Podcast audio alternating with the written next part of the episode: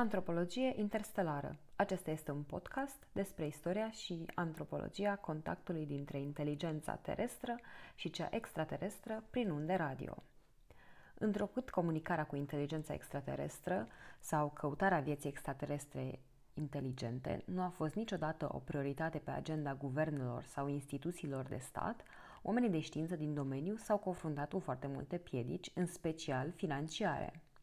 În Statele Unite, căutarea vieții extraterestre inteligente a fost salvată de înființarea institutului omonim în 1984, Search for Extraterrestrial Intelligence, din bani privați și donații. În Uniunea Sovietică, în ciuda unui program aprobat și coordonat de stat în 1974, încercările de căutare a inteligenței extraterestre au cunoscut un relativ declin de atunci. În 2016, cel mai mare program de cercetare dedicat căutării civilizațiilor extraterestre a fost lansat sub numele de Breakthrough Listen, finanțat de omul de afaceri rus Yuri Milner. Amploarea sa este fără precedent. Un milion de stele din apropierea planetei noastre sunt cercetate de acest program, reunind date furnizate de antenele radio ale unor telescope din Statele Unite, Australia și Africa de Sud.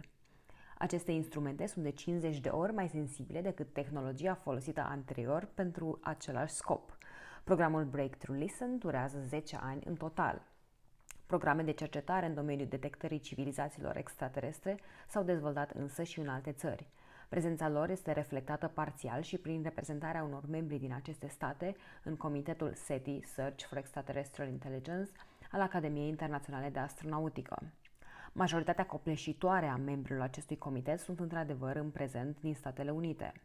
Însă Italia, Australia, Canada, Rusia au mai mulți membri în comitet, urmate de Regatul Unit al Marii Britanii, Olanda, Argentina. Câte un membru din fiecare în țările Franța, Ungaria, Mexic, Suedia, Serbia și China este de asemenea prezent în comitetul SETI.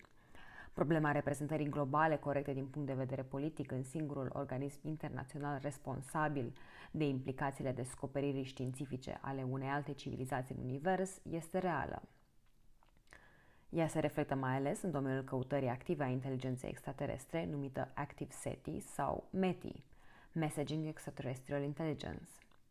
Începutul mileniului 3 a fost marcat de transmiterea unor serii de mesaje dedicate civilizațiilor extraterestre prin intermediul unui radiotelescop de la Centrul Evpatoria din Crimea. Aceste mesaje au creat tensiuni în comunitatea internațională SETI, reflectate și în comitetul omonim al Academiei Internaționale de Astronautică.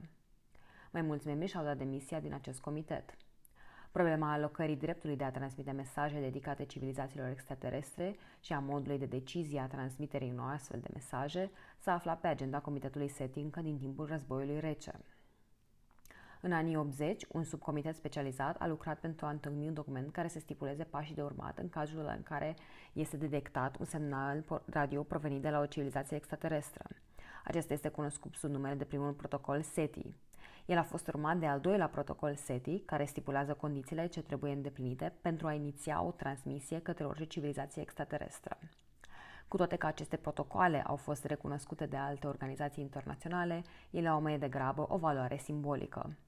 Până în prezent, nu există niciun fel de acord internațional sub forma unui tratat sau legislații.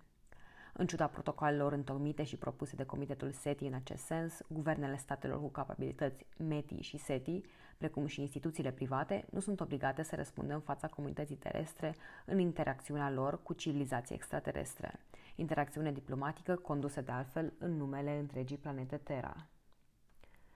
Ați ascultat episodul 3 al podcastului Antropologie Interstelară.